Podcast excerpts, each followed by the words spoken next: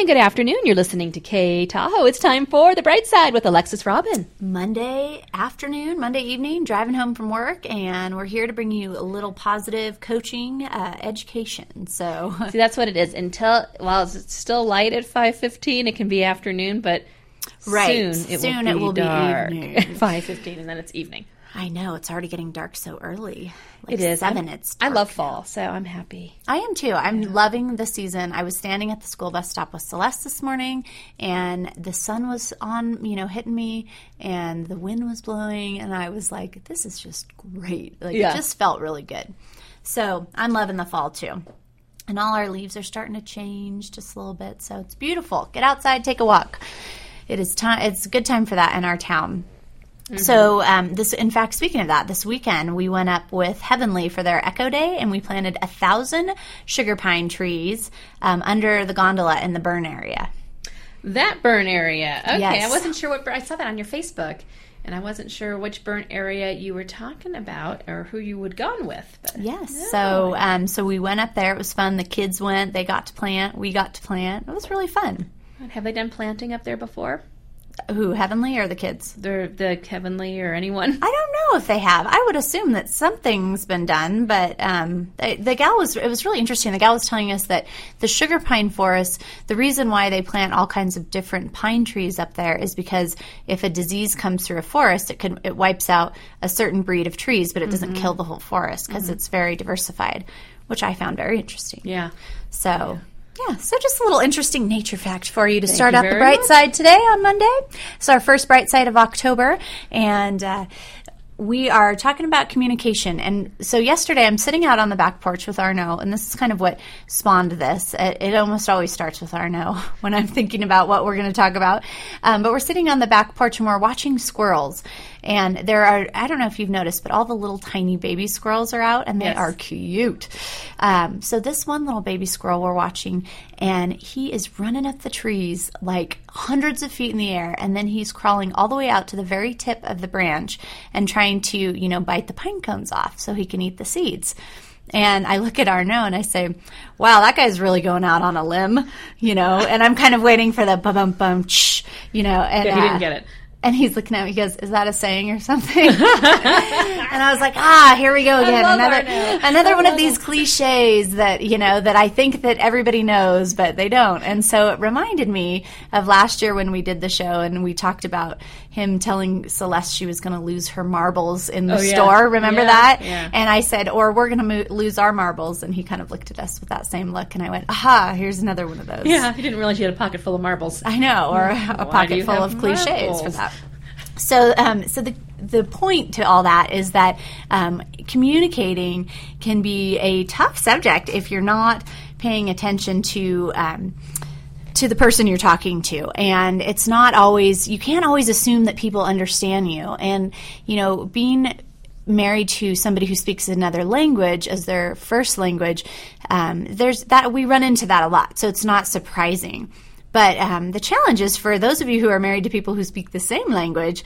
Um, a lot of times we assume that our spouses, our work partners, our friends, our parents, whoever we're talking to, understand what we're saying. And so in terms of the art of communicating, the first thing to check at, any point in communication is to check for understanding and to check for it often. So, whether you're talking to your boss or your client or a spouse, be sure that your message has been understood because if you um, if you're not clear or if you think you were clear but they picked up another message, uh, that sets the stage for some real confusion moving forward. So you can check for understanding by confirming details. You can ask, um, was I clear on that? Did that make sense, Jen? You know, and then Jen can say, yes, it did, or um, kind of, but can you explain this part again, or is this what you were trying to say? Uh, you can ask people to repeat back to you. And this is especially important if the subject you're talking about is important to you so or it impacts a lot of people. So point one in the art of communication is to check for understanding often. Point point two here is to learn to listen. Now um, that seems kind of you know oh learn to listen. Of course we all know how to listen. But listening louder is something that i've begun teaching people in my work. And I was at a, um, I was working with a company in Santa Cruz this last week, and working with their um, their producers, their sales team, and their management team, and we talked about the importance of being fully engaged when you listen, and how distracting it is when somebody is multitasking. And a lot of times, like if if we're on the phone or something, maybe we're talking to someone, we might be checking an email or we might be reading a bill or whatever. Um, you name it. There's a million things that we can get distracted by. But the thing is, is that when you're not listening to someone, it's very it becomes very hard for them to articulate. So not only are you not paying attention to what they're saying, but they're picking up on it and having a hard time articulating what they want to say. So then the message becomes even more diluted. Yes. So, um, so where you might have been able to be totally connected and hear it the first time and get exactly what needed to be said and then move on to the next task, instead you're sitting there wasting time, not getting the message, not understanding what's being said, and basically. Um, you know, kind of wasting time instead of gaining time by multitasking. Mm-hmm. So I would encourage you that if you um, if you're on the phone with somebody, to resist getting on your computer and checking your email. And you know, we all laugh like, of course I would never do that. Like, come on, we, we all do it, right? Everybody does it, or something pops up, a phone or a text message, anything. Um, but try to resist that because you'll save more time by just focusing the first time on what the person's saying, mm-hmm. and they'll save more time because they'll be able to say it in a more succinct succinct, articulate way versus them having to kind of flub over their words because they pick up that you're not paying attention. One thing, I, this is a good habit that I have. I'll, I'll, pat myself on the back every now and then. When I'm on the phone with someone, the first thing I do is pick up a pen oh. and a oh. piece of paper, and you know, as so they, you can take notes. I just take you know some bullet point notes on things. So I'm not because people will start, and maybe it's especially in the line of work I'm in. People tend to kind of call, and it's like blah, blah, blah, right. Here's all this information, and we want you to recommunicate it to everybody. Right. And um, so that's you know 50 percent of my calls are like that. And that's important if you're communicating on the air. Yes. So you know, I, you, know, you don't want to get it wrong. You know, start taking some notes. That way, I have a basis to go back and ask them questions, right, and clarify. Or you know, perhaps I'm not even the right person to be talking to. Right, and that happens. And so if you, if you get halfway through, sometimes learning to listen, um, when I'm talking about listening louder, I'm talking about listening between the lines, listening to what people say mm-hmm. and what people don't say. Mm-hmm. These are all important things. Listening with your eyes and your ears, so watching what people are saying, watching their body language. Um, but this is a good point that Jen brings up. Take notes. If you're not somebody who remembers things orally, um, you know, if you if you hear things and they don't stick, like for me, if it's not an, a visual explanation and I hear it, I don't remember it.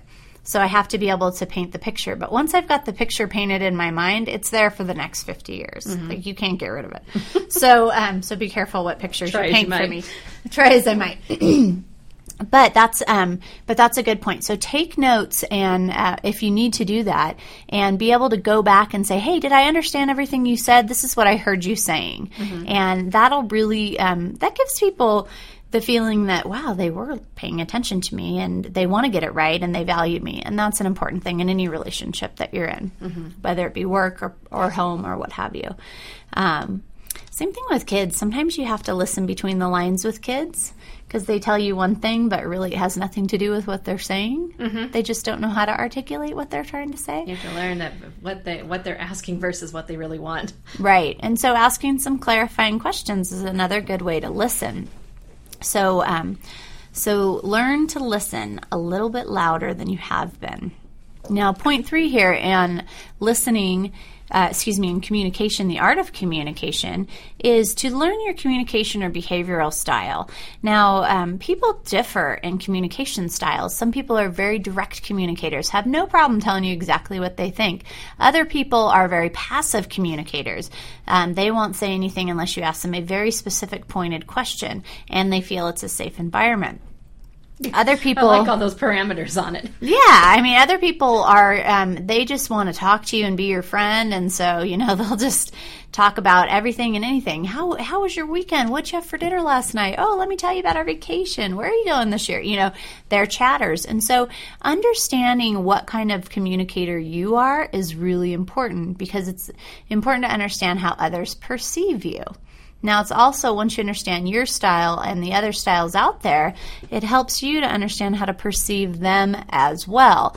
So, um, so you might meet somebody who's a real passive communicator, and you might be a real direct communicator, and that might bug you you know, you might start thinking like, well, why is that person like that? And why don't they just tell me what they want? And, mm-hmm. you know, getting all grouchy about it. Mm-hmm. But the reality is part of their strength is that passiveness, that diplomacy when they're talking to people. Just as part of your strength is your passion and vigor and directness when you communicate. So we need all of those people to communicate um, together. So so think about that in terms of how do I like to be communicated with. Um, you can do this through multiple different um, programs. They have like Myers Briggs, they have DISC, which is something that I do. They have Emergenetics. Um, couple other ones. I mean, there's, there's just a lot out there's there. a lot out there, a lot of different ones. And so, if you know, go online, Google up how do I know my communication style, and check it out. If you want to know more about um, ours, you can check on my website at nourishbusinesscoaching.com. There's a whole section on the disc. You can read all about it. But um, the key is to understand how you're communicating. The other thing is if you're in an office setting, a lot of times we try to guess how people like to be communicated to or we make the mistake of assuming that they want to be communicated to the same way that we want to be communicated to, which is a big faux pas.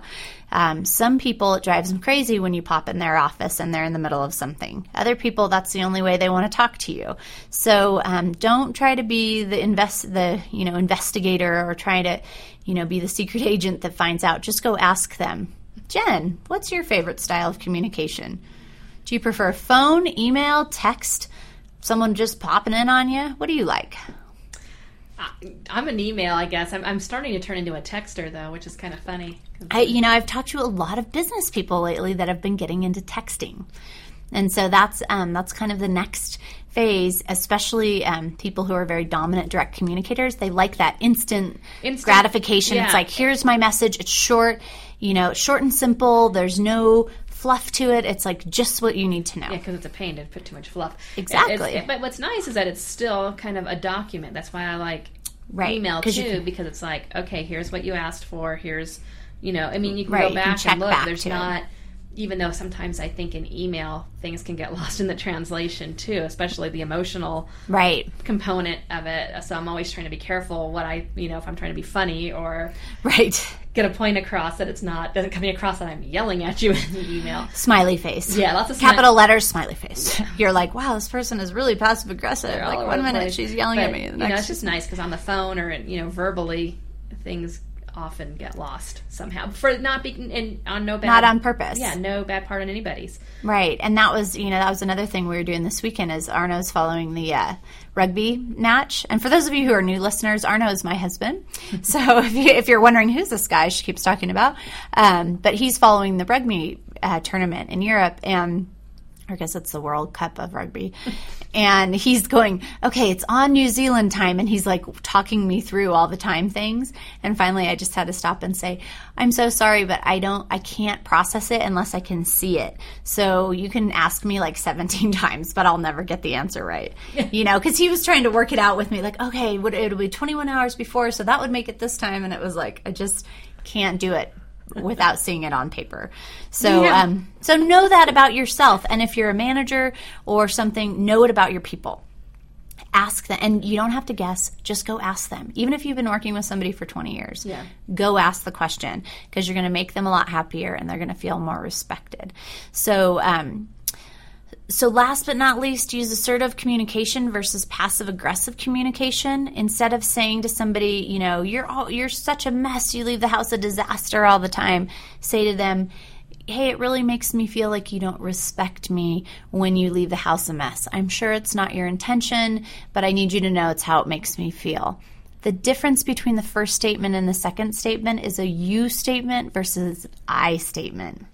When you're talking about you, you, you, people get defensive immediately. Yeah. When you're talking about it makes me feel, I'm feeling, you, then you're owning responsibility for what you're talking about and what's going on. You're not mm-hmm. blaming anybody, you're just letting them know how their actions made you feel. And that is um, a much more assertive way to communicate than being aggressive and yelling at them or being passive and not saying anything until you can't stand it anymore mm-hmm. and then you blow up. Yeah, well, that happens. so that happens. So, um, so wrapping up today on our art of communication on the bright side. Um, again, check for understanding often. Learn to listen. Understand your communication and behavioral style, and use assertive communication versus passive or aggressive communication to become a master at the art of communication. This is Alexis Robin. If you want to read more about this, you can check out the blog at nourishlifecoaching.com forward slash blog and click on the category of communication. So I hope you all have a wonderful week and yeah. are great communicators this week. Absolutely. And we'll talk to you next Monday at 5.15. We'll see you next Monday. You're listening to K Tahoe.